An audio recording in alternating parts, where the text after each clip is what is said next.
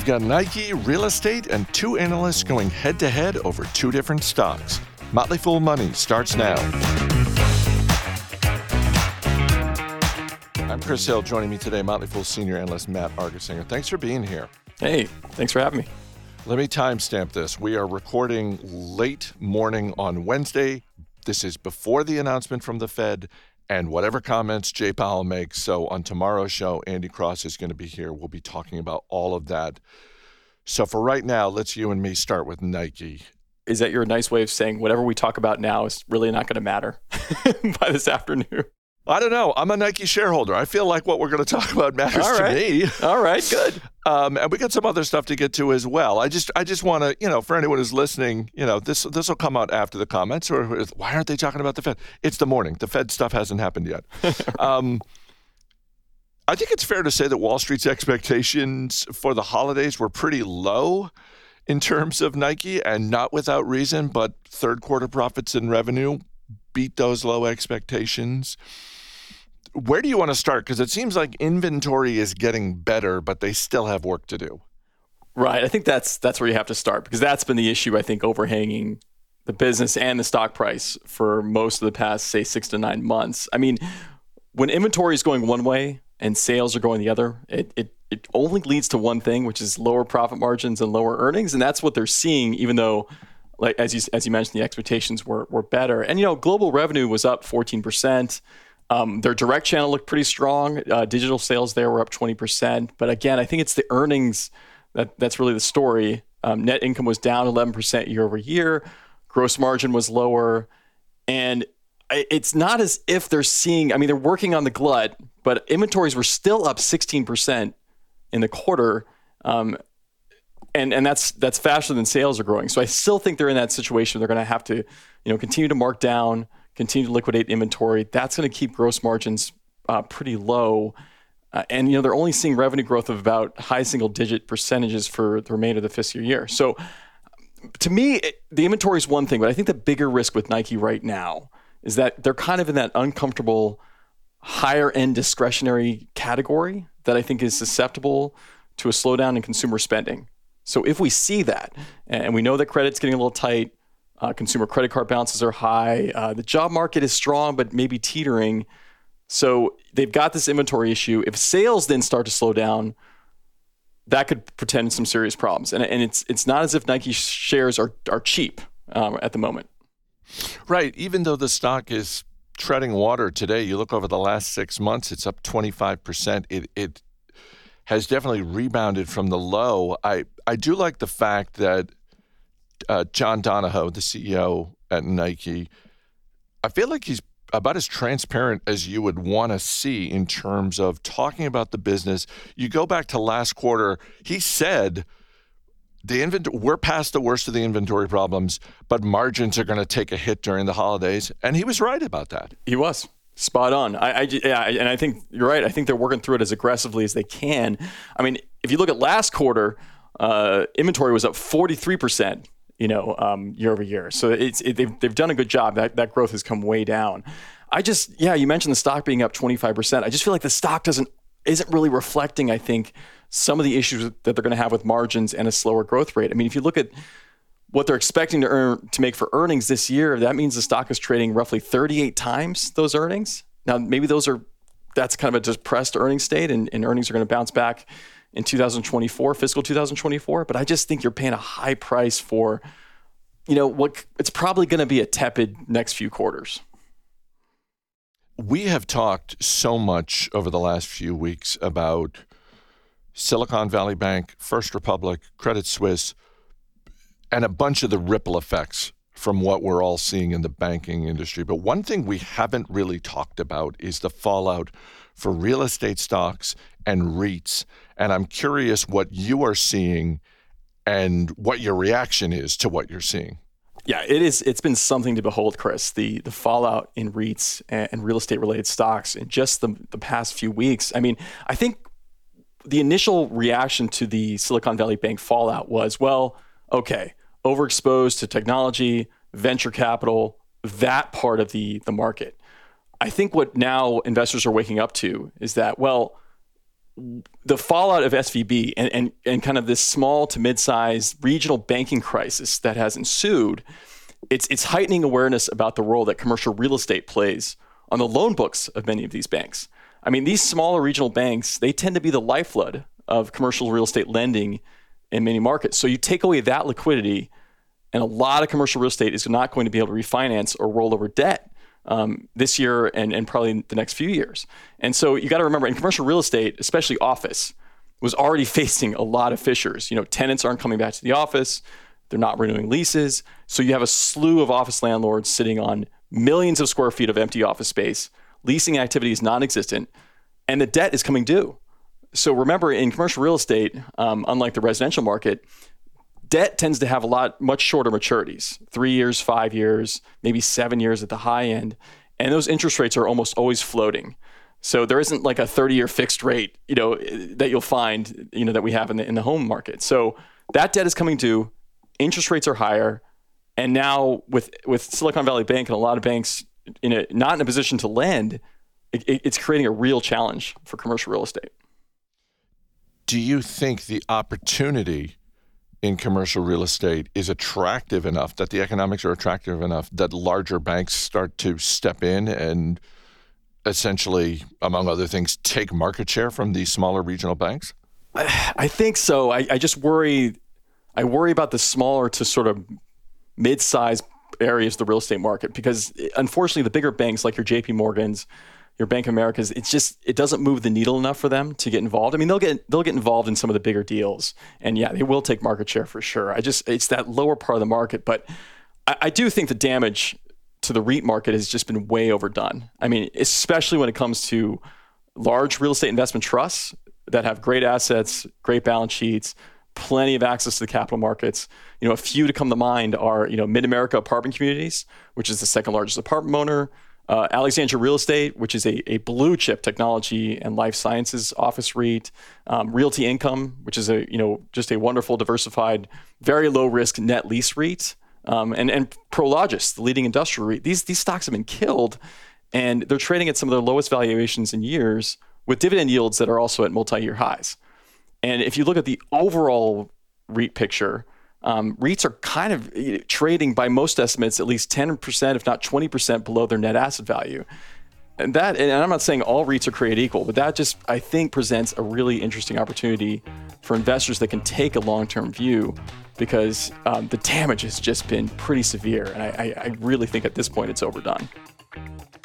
Matt Argersinger, always great talking to you. Thanks for being here. Thanks, Chris.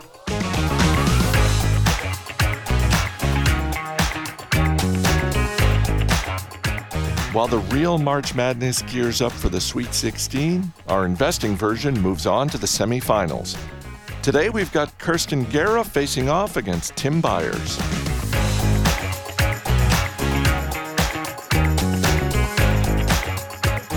Welcome to the semifinals of Stock Market Madness. This is going to work a little bit differently because there's going to be some rebuttals now that we know what the stocks are. In this semifinal matchup, we have Kirsten Guerra and Tim Beyers. Kirsten, be talking about General Motors. Kirsten, good to see you as always. Thanks for having me on, Ricky.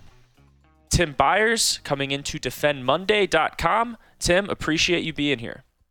Thanks, Ricky. Ready to go. The way this will work is that Tim Beyers has elected to defer, meaning that he will kick off and end the discussion. So he'll get two minutes at the start to recap the case on Monday. Then Kirsten will have five minutes to offer her rebuttal and recap her case for General Motors. Then Tim Beyers gets three minutes at the end to make his rebuttal. I will be watching the stopwatch. And with that out of the way, Tim Beyers, two minutes is yours to recap your case. Okay, Monday.com. For those who don't remember, Monday is a low code productivity software. I consider it one of the innovators here, born in 2012. I would say its primary closest competitor would be Airtable. Uh, they were born in 2013. The company it wants to be is Atlassian. I'm going to come back to that in uh, in the the final here. But what I want to point out two things about Monday in the minute and a half I've got left here. It meets all six signs of a rule breaker, and that is very important because companies that meet all six signs of a rule breaker tend to be exceptional growth companies. And to recap what that is, the six signs of a rule breaker are the top dog and first mover, they have sustainable advantage, they have past price appreciation, they have good management smart backing, they have strong consumer appeal, and they are overvalued according to the media. So, in my last case, I went through each of those six, so I'm not going to go through that right now. But what I will say is that this company has two very big things going for it. It is operationally efficient and growing more so with every passing quarter. And I'm going to point out how that is in, in just a second. And then, secondarily, the valuation, considering the growth here, is actually pretty darn attractive. So, first things first operationally efficient. Monday.com, one of the arguments over companies like Monday.com, because it's a software company, it's a cloud company, is that there's far too much stock based compensation here. And you could make that argument, except not really, not anymore. Because in the latest quarter, even if you take out every bit of the stock based compensation, it's still a cash generator, $5.3 million worth. This company has generated increasingly improved operating margins. And we're out of time. Yes, we are. So I'm going to have to come back to that. Kirsten Guerra, you get the full five minutes to offer your case and offer a rebuttal to Monday.com and Tim Beyers' case. Five minutes is yours. Thank you. So, I, uh, as I mentioned last time, automakers uh, right now, I think, are a more interesting space than maybe they have been for decades, given a few catalysts that are changing the industry overall and because GM specifically is, in my opinion, priced to reflect automakers of the past and not necessarily the near future. So I like GM for a few reasons market share, margin story, and unpriced optionality. I'll start with market share. GM is pushing harder than any other OEM I've seen into segment coverage. It plans to produce EVs covering 75% of US segment volume by 2025. And together with the overall industry shift to EVs, this is a really strong opportunity for them to gain market share above their historical average around 16%. But even if I'm wrong there, GM has a compelling margin improvement story as well. So EVs as a whole are generally viewed as having far fewer parts and being easier to manufacture at lower costs. GM's EBIT adjusted margins, which now sit around 8 to 10%, management expects to improve that to 12 to 14% by 2030. And now management has been very clear that it will not achieve Tesla like margins just by virtue of producing vehicles that cover so many more segments than Tesla does. But that's fine. A four percentage point average margin improvement for a company with revenues as large as GM's is a very meaningful improvement. And finally, that unpriced optionality that I mentioned is Cruise, GM's autonomous ride hailing subsidiary. GM believes Cruise can reach 50 billion in revenue by 2030. And so if we assume that that's correct, and then we assume an average of $25 per ride, which is taken from an average Uber ride, that would imply that Cruise in 2030 will facilitate 2 billion rides annually. And for comparison, Uber facilitated nearly 7 billion in 2019. So that seems very much within the realm of possibility.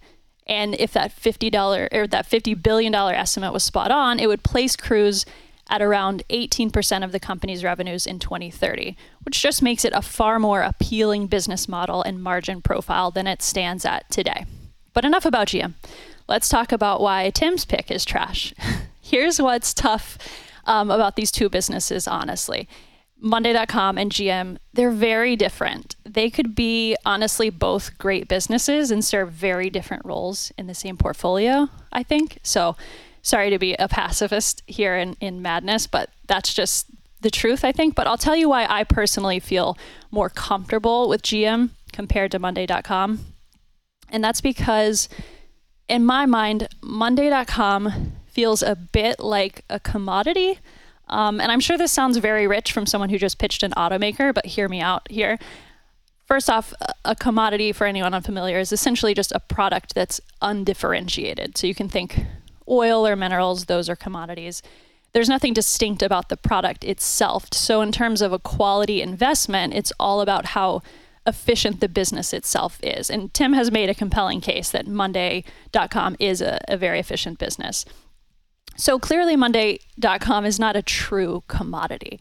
But for me, it's just that if you imagine kind of a spectrum, and on one end of that spectrum, you have really highly differentiated vertical market software that requires like niche industry knowledge. And there's maybe also not a lot of competition because the total addressable market is smaller. And then on the other end of the spectrum, you have like pure commodity. I would place Monday.com and all of its task management peers maybe leaning a bit more toward commodity, um, a, a bit less differentiated than a lot of other software plays out there. And I'm not a software developer, never have been. I could be totally wrong here. But to me, task management type software like Monday just seems to have one of the lowest barriers to entry in software.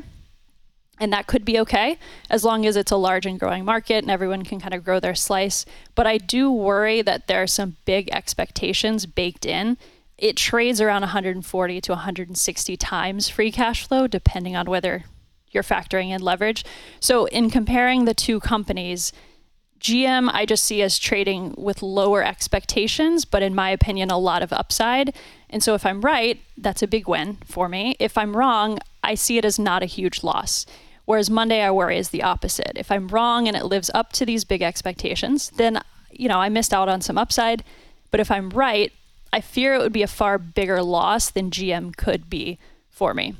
That is your time, Kirsten Guerra. Five minutes is up, and we can all get along but only one person is going to make it to the finals of Stock Market Madness, making his case that he should be the one. Tim Beyers, three minutes is yours for a rebuttal to Kirsten's case.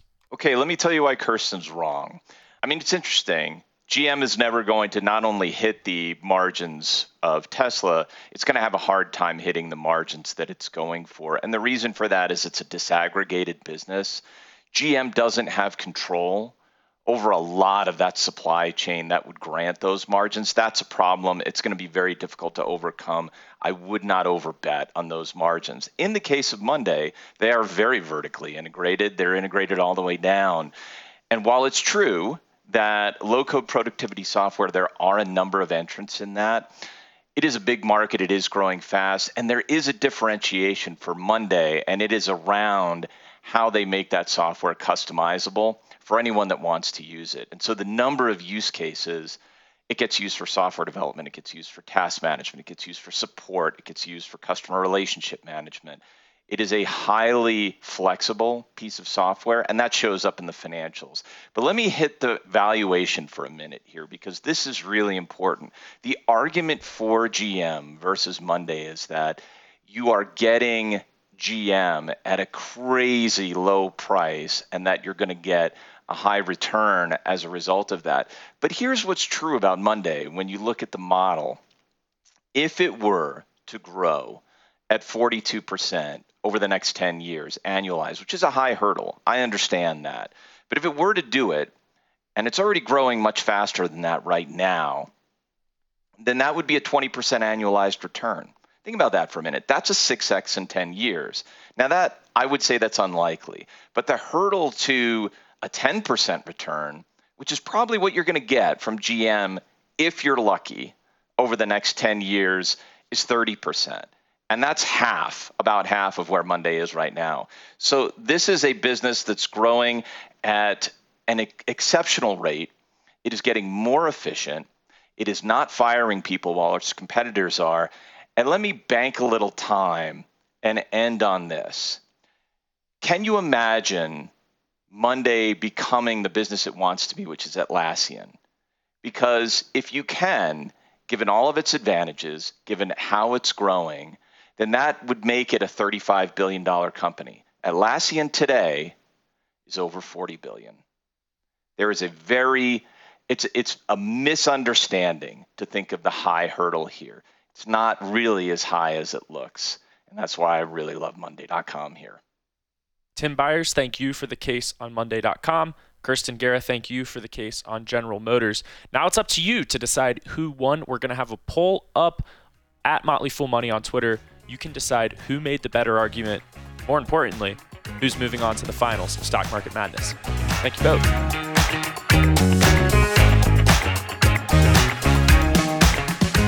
As always, people on the program may have interest in the stocks they talk about, and the Motley Fool may have formal recommendations for or against, so don't buy or sell stocks based solely on what you hear. I'm Chris Hill. Thanks for listening. We'll see you tomorrow.